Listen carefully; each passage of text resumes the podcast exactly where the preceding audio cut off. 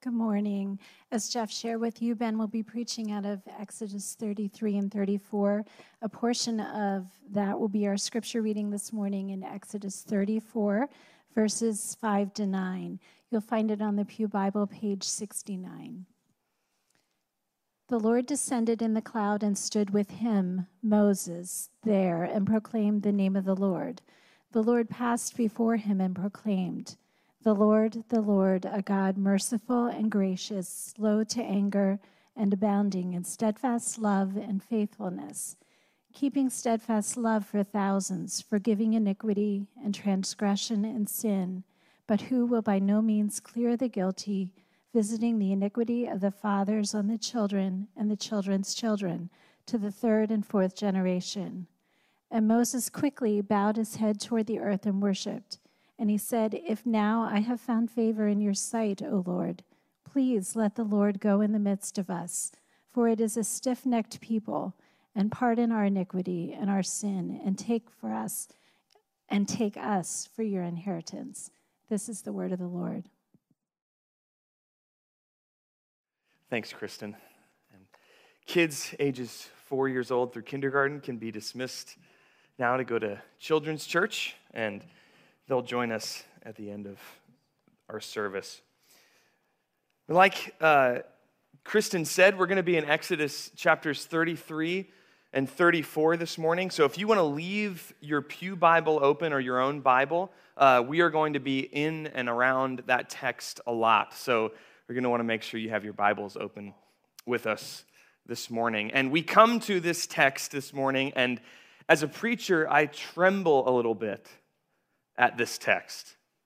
This is like the holy grail of the Old Testament in so many ways. And so I am honored to preach it and to be able to spend just a few minutes in this passage with us this morning. Well, we are all suckers for a good cliffhanger, right? Our t- favorite TV shows exploit this all the time right as the tension in an episode is rising and something major is about to happen, the show stops. And you have to wait till the next episode, which, if you're watching on Netflix, automatically starts playing in like three seconds. So you don't have to wait that long. But I can still remember the day, and some of the shows are actually starting to go back to that model of where they make you wait for a week to get that cliffhanger resolved. We love this kind of dramatic tension in TV shows and movies, but we hate it in our own lives. When it gets real in our own lives, we despise that kind of dramatic tension.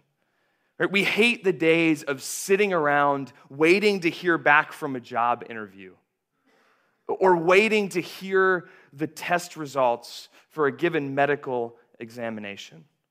We don't like living in tension. But last week, we left off right in the middle of the tension of the story of Israel's idolatry with the golden calf. In Exodus 32, Israel decides that Moses is taking too long up on Mount Sinai receiving God's law. So they're going to make a representation of what they think God looks like. God's taking too long telling us what he is like, and so we are going to try to fashion him in our own image. And so they bring God down and change him into something that's manageable and agreeable for them. They commit, as Benjamin said last week, adultery on the honeymoon. But God then invites Moses to plead with him for the people, and God spares the life of the people. And then at the end of chapter 32, where we left off that last week, in verse 30, the sin of the people is still hanging over them. And Moses says, I will go up to the Lord. Perhaps he can make atonement for your sin.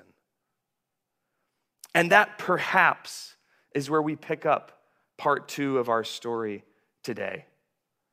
Will God forgive the people's sin or not? What will the real, unchangeable God do to those who try to change him? And that's the tension not only hanging over the people of Israel at Mount Sinai, but that is the tension that we feel hanging over our lives. Many of you who are Christians this morning feel and know too well your constant, perpetual sin. And so you begin to feel this tension.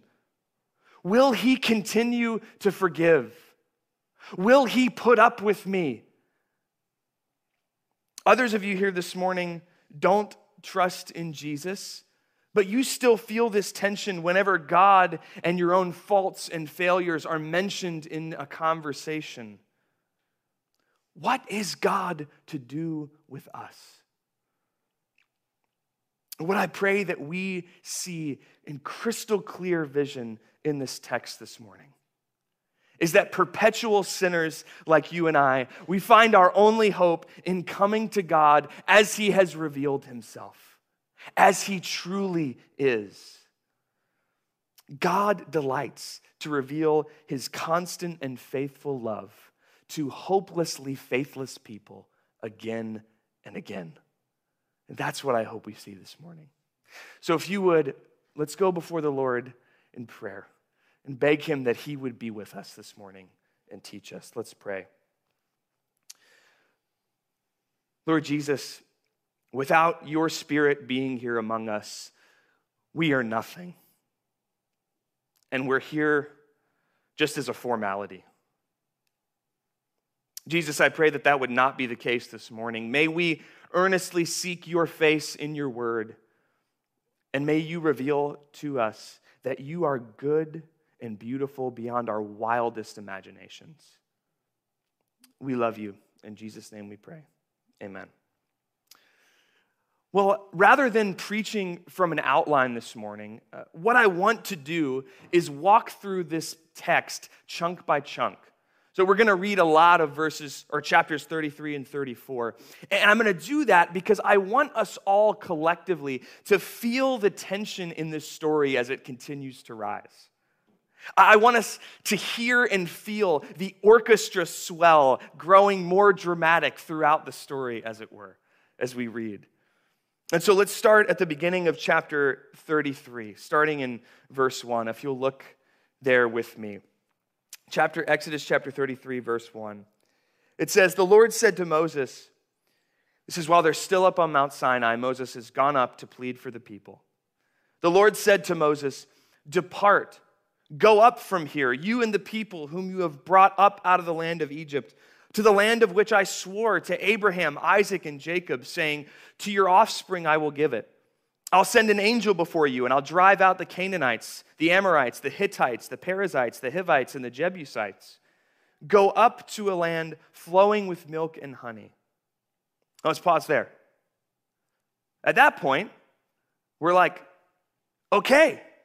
It, it sounds like Moses perhaps is yes. It sounds like things are back on, right? God heard Moses, and despite the perhaps, it sounds like the, the people are going to get to go to the promised land.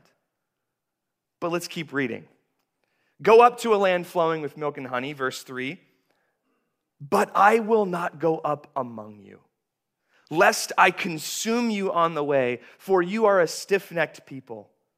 When the people heard this disastrous word, they mourned, and no one put on his ornaments. For the Lord had said to Moses, Say to the people of Israel, You are a stiff necked people.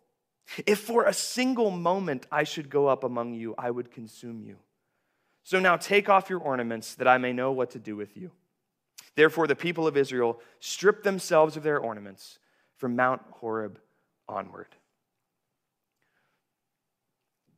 And this is where we all should let out a collective gasp. God won't go with them? This is terrible news. The whole point of the book of Exodus, as we've mentioned several times throughout the series, is not the Exodus in and of itself. The people of Israel were freed from slavery to Pharaoh and the Egyptians so that they could serve the Lord. And not only that, God didn't simply want his people as servants, he wanted a real dynamic relationship with them. He wanted to come down and dwell among them. That's what we saw. That's why God gave the plans for the tabernacle just earlier in the book. God is essentially saying here, when He says, I will not go with you, He's saying, everything that I've said about the tabernacle is off. I will not dwell among you. In fact, I can't dwell among you. And it's as if God is saying here, you can have your promised land. Right? I will fulfill my promise to Abraham. I will be true to my word. But this relationship is done all but in the formality of it. And to use uh, the, the, the analogy again of Israel cheating on God on the honeymoon, which we talked about last week, let's think about this in those terms. It'd be like a husband telling his new bride, after she cheated on the honeymoon, that, that in his kindness, he's not going to divorce her. In fact, he'll even uphold part of his end of the bargain. He'll be sure that she's taken care of, that, that she has money, that she has food on the table, that she has a place to live. What's his will still be hers. But he says, there's no chance we're living under the same roof. Right? And, and the people see this arrangement for what it rightly would have been it's a disaster. They don't put on any of their jewelry as a result of this word, which might seem weird to us, but that, that detail is a sign of mourning and repentance. And why was it so disastrous? Why, why do the people who were so stiff necked, as Jeff mentioned before, why do they react to this strongly? It's because they knew that without God's presence among them, they were nothing and had nothing. The whole point of the Exodus was so that Israel would be brought to the Lord, that they would be his own treasured possession, his own bride, as it were, as it says in Exodus 19. The people, when faced with this reality, they repented out of a right hunger to know God intimately.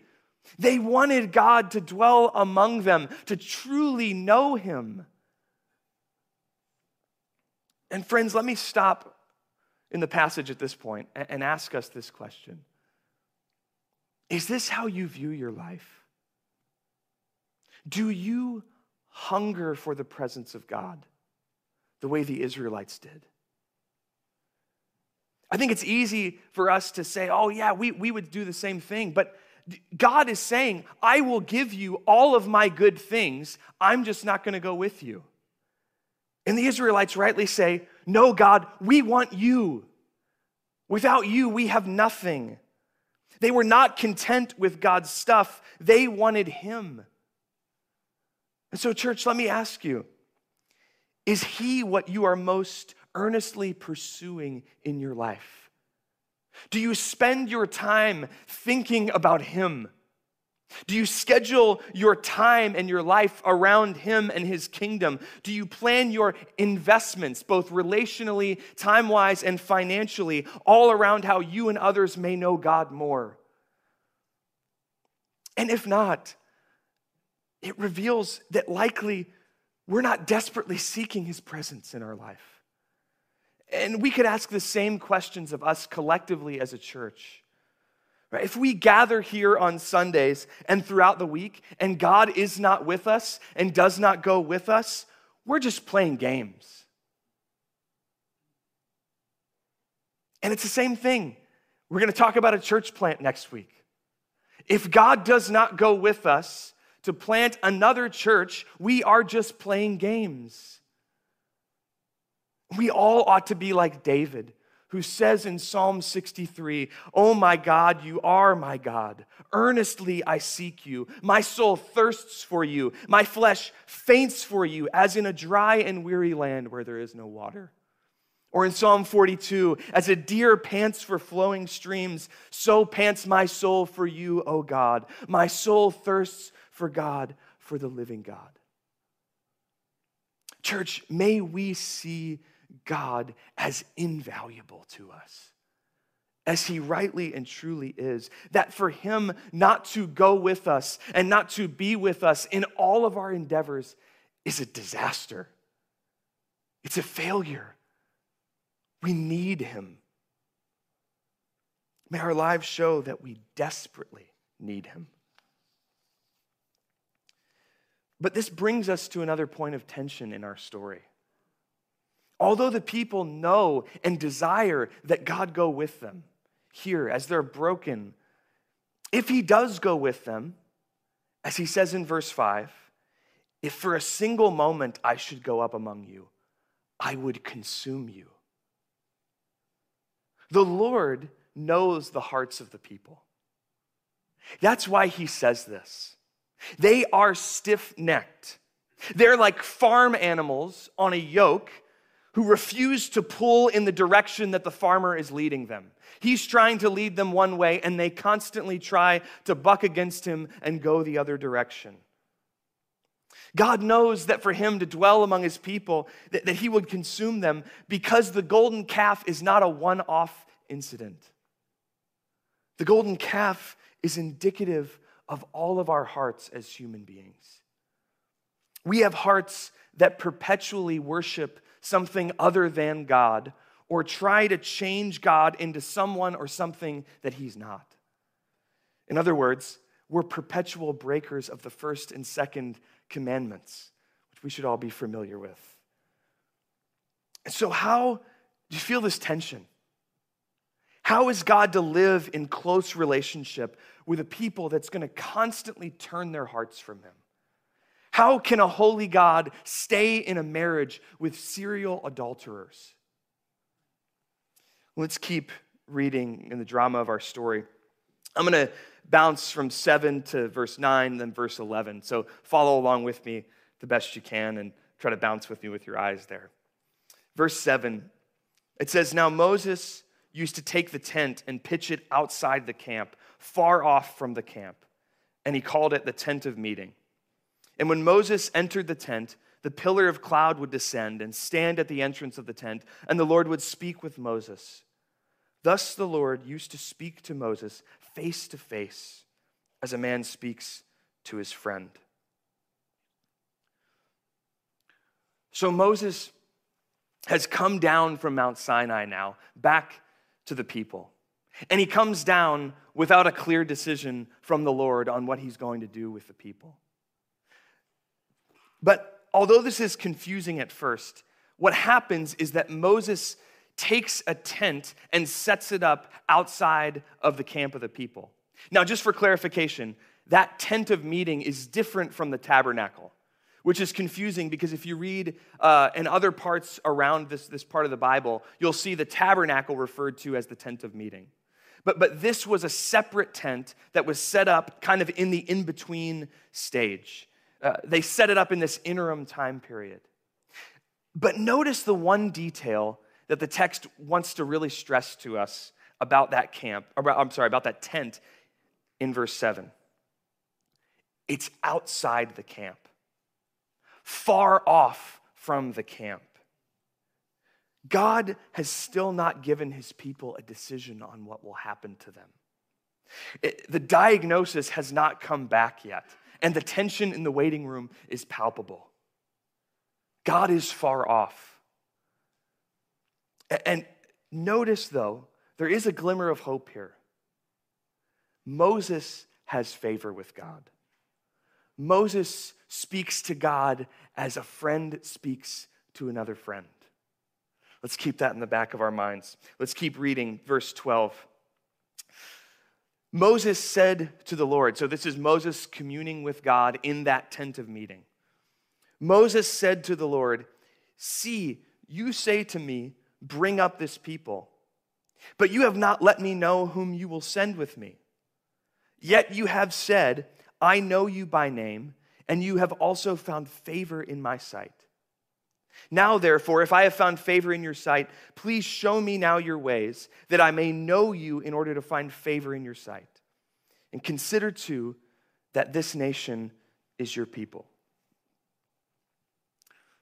So, after this brief recess, Moses picks up the negotiation with God again. And in verse 12, there at the beginning, he says, Moses says, God, you haven't told me yet who you're going to send with me. So he says, Bring up the people to the promised land, but he says, You haven't told me who you're going to send with me.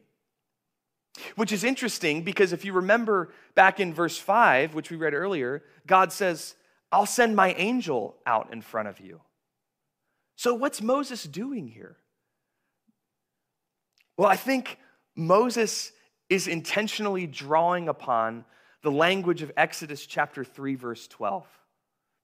When God met Moses at the burning bush, God promised that when Moses went up, God would go up with him to free the people from Egypt.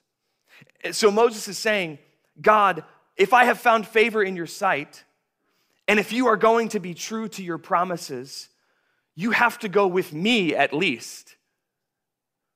And he also says, not just me, there at the end of verse 13. He's not just worried about himself. He says, consider the people too. They're your people. Go with them as well. And the Lord hears his request. Verse 14, we'll read down through verse 17 here. And he says, That's the Lord, my presence will go with you, and I will give you rest. And he said to him, If your presence will not go with me, do not bring us up from here. For how shall it be known that I found favor in your sight, I and your people? Is it not in your going with us, so that we are distinct, I and your people, from every other people on the face of the earth? And the Lord said to Moses, This very thing that you have spoken, I will do. For you have found favor in my sight, and I know you by name. And this is where the tension starts to ease a little bit where we can start to let out a sigh of relief. God says that for the sake of his friend and his mediator and his servant Moses, that he will go with the people. That everything that Moses has asked, he will do. And notice this dynamic here. We've talked a lot about God and Moses interacting, but we haven't talked about the nature of that interaction. That Moses prays for the people, and God seems to respond to Moses. And I think it's easy for us to come to this text and read it and think that God is reluctant to grant his mercy. Like somehow Moses has to like draw this out of God, and God's just trying to indifferently keep him at bay as long as he can until he finally says, Okay, Moses, you win. But I don't think that's what's happening here. Benjamin mentioned this last week, but God is practically begging Moses to intercede to him here. God is making concessions to Moses. Moses finds favor with God. Why? Because God wants to be interceded to. He wants to show his people mercy. He's chomping at the bit to forgive his people and he willingly and excitedly welcomes the prayers of Moses as an opportunity to show the people more of who he is. And before we move on from here, and before we get to God granting all of Moses' requests, I think we have to pause for just a second and zero in on the nature of Moses' prayer. We would be remiss if we went through these three chapters and didn't say something about prayer. What would happen if we were a church that actually prayed like Moses did? If we actually believed that we had the ear of God like Moses does?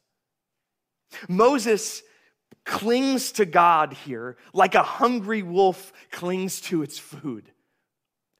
That's how he prays to God. It's like when Jacob was wrestling with God and said, I will not let you go until you bless me. Moses believed that his prayers mattered and had direct implication in his people's lives. Church, do we pray like that? You and I, by virtue of Jesus Christ, our high priest, have access into the very throne room of God, the same place that Moses stood. We have God's ear. And God invites us to intercede to him on behalf of others and our world. I pray that we would believe and be desperate enough to start praying like that. Moses is a model for all of us in Christ who know we have the love and ear of God to pray to him like that. But Moses has one more big request for God, one more thing that he asks of God in verse 18. Let's read verses 18 and 19 here. Moses said, verse 18, Please show me your glory. And he said, I will make all my goodness pass before you and will proclaim before you my name, the Lord. And I will be gracious to whom I will be gracious, and will show mercy on whom I will show mercy. Now, Moses asks to see the glory of the Lord. And I think Moses asks this because he wants to know more of God personally. I do think that's why he asks, but I think there's a deeper reason why he asks. I think he asks still with his people in mind. So let's think about what, what has God said and not said up to this point in the dialogue with Moses. So at this point, God has now promised not only to send his angel in front of the people to give them the promised land, and not only to go with Moses himself, but to dwell with the people as he has promised before to truly take up residence with them. But there's still a problem. You remember, given the inevitability that his people will turn again to other gods or try to change the true God, how can they know that God's presence among them will be a good thing? How can we know, as people with the same hearts that produce countless false gods, that God's presence in our life is a good thing to bless us, to not consume us? How do we know that God will continue to forgive as he dwells with an obstinate, stiff necked people? That's why Moses asks to see God's glory. You see, Moses knows that the only hope for faithless people who try to change God. The only hope for those people is found when we come up against the unchangeable goodness of the true God. See, Moses asks to see God's glory in this moment because he knows that only in the depths of the true God, only by going down to his unchanging heart, can we find the solution for our sin. Rather than exchanging the glory of God for something lesser, our only hope is to see the true God in all of his glory, in all of his goodness. And this is precisely what God does in the climax of this passage, in verses five through nine that Kristen read earlier. God invites Moses up to the mountain, and he has Moses cut two new tablets for him to place the Ten Commandments on, to rewrite them on. And he invites Moses up to the mountain to renew his marriage vows. And he reveals to Moses his glory. Let's read those verses again. Exodus 34, starting in verse 5. The Lord descended in the cloud and stood with Moses there and proclaimed the name of the Lord. The Lord passed before him and proclaimed, The Lord, the Lord. A God merciful and gracious, slow to anger, and abounding in steadfast love and faithfulness, keeping steadfast love for thousands, forgiving iniquity and transgression and sin, but who will by no means clear the guilty, visiting the iniquity of the fathers on the children and the children's children to the third and the fourth generation. And Moses quickly bowed his head toward the earth and worshiped. And he said, If now I have found favor in your sight, O Lord, please let the Lord go in the midst of us, for it is a stiff necked people, and pardon our iniquity and our sin, and take us for your inheritance. And God said, verse 10, Behold, I am making a covenant Before all your people, I will do marvels, such as have not been created in all the earth or in any nation. And all the people among whom you are shall see the work of the Lord, for it is an awesome thing that I will do with you. Church, that is your God today.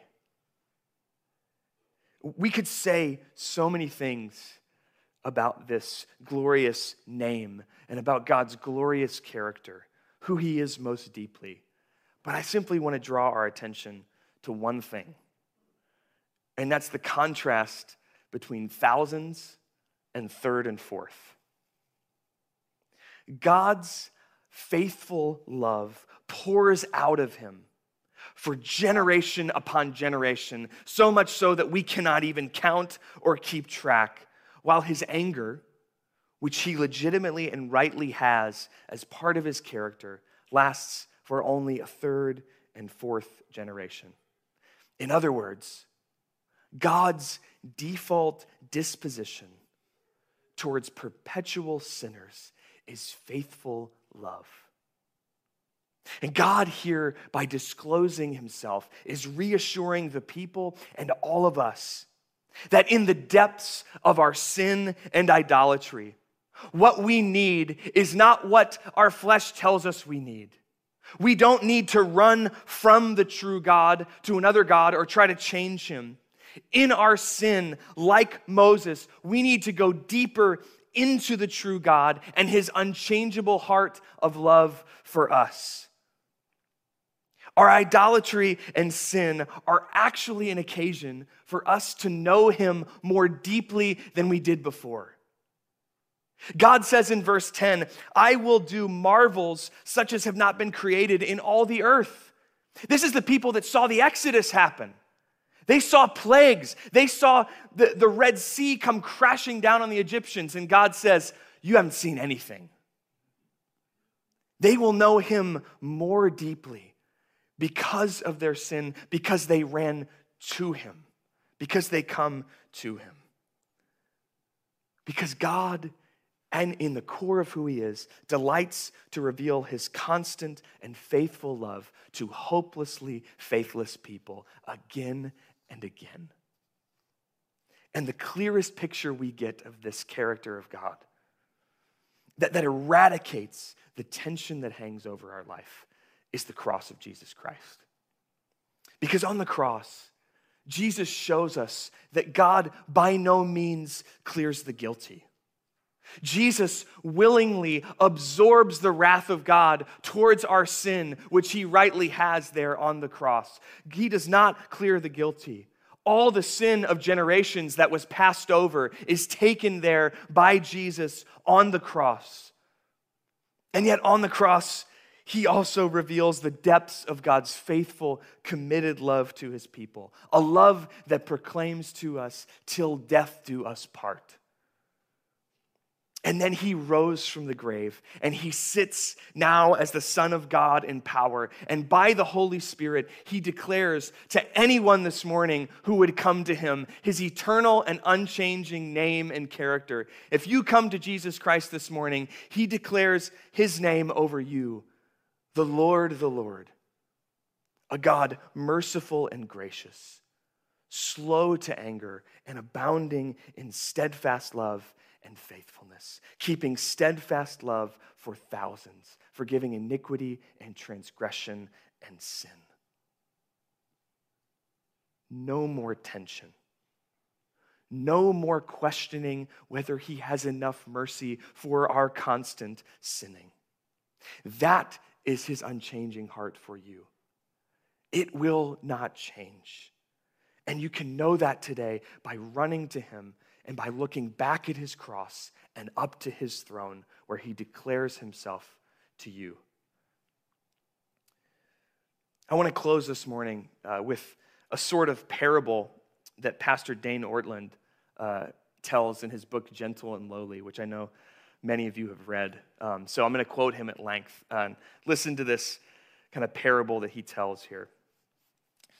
He says, A compassionate doctor has traveled deep into the jungle to provide medical care to a primitive tribe afflicted with a contagious disease. He's had his medical equipment flown in.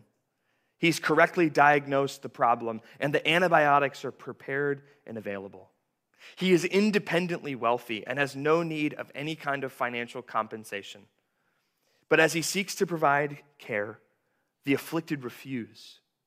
They want to take care of themselves, they want to heal on their own terms.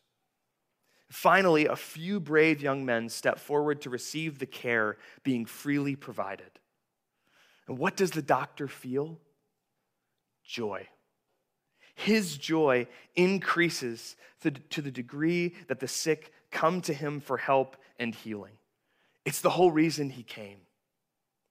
And how much more if the diseased are not strangers, but his own family? Now, this is where he tells us the meaning of this parable. So with us, and so with Christ. He does not get flustered and frustrated when we come to him for fresh forgiveness, for renewed pardon with distress and need and emptiness. That's the whole point. It's what he came to heal. He went down into the horror of death and plunged out through the other side in order to provide a limitless supply of mercy and grace to his people. Church, what we all need today, more than anything else, in all of our sin, sin as wretched and horrible as the Israelites at the base of Mount Sinai, and what Jesus wants from us more than anything this morning, despite what your sinful fears and intuitions might tell you, is for you and I to run to Him and to see in Him the heart of the unchanging God. Don't resist his heart of love for you. Dare to believe that he is as good as he says he is right now, this morning. And when you come to him, you'll find that his love swallows up and drowns out the pool of other gods on your heart. You'll have to keep coming back, but he has fresh forgiveness every time because it comes from the depths of who he is. And when you come to him, you'll find that he embraces you the way that he embraced Moses as a friend. And so, if you doubt this today, if you doubt his love towards you, if you doubt his heart towards you, if you doubt his capability to continue to forgive you, that's why we're going to come to the Lord's table this morning. Communion screams to us and reminds us of God's unchanging heart of love. And in this meal, God is inviting you to meet with Him and eat with Him as a friend. And so, if you say this morning, I am a great sinner, but Jesus is a great Savior, and you run to Him, then this table is for you this morning to come to Jesus Christ. If that's not what you'd say about yourself, if you're still reckoning with the claims of Jesus, uh, if, you're, if you don't think that you're a great sinner and aren't convinced that Jesus is a great Savior, then, then I would humbly ask this morning that if, as we take the Lord's Supper, just stay in your seat and think more about who Jesus is. Think more about what you've heard this morning. Maybe even call out to Him in prayer if you've never done that before. And ask that He might reveal His heart of love to you. As we come to take communion this morning, uh, just a few logistics. Uh, whenever you're ready, the band's going to come back up and play a song quietly. We'll ask that you come down the center aisle to receive communion uh, and just hold your hands out. We'll put a piece of bread in your hands, and then you'll take a cup of uh, juice from the other person who's serving. Then you'll walk back out, sit back down in your seat, and then we'll wait till everybody's received communion, and we'll take it together as a church and remember the steadfast, faithful love of the Lord together. If you're somebody who who, uh, who has trouble um, getting up here to the front to receive communion, please just make eye contact with me, try to flag me down, and I'll be sure to bring communion to you. I'll invite the band back up and let's, uh, let's come before the Lord in prayer.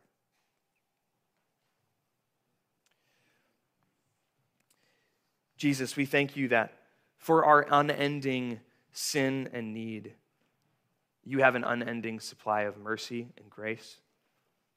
Thank you that we know that based on your cross.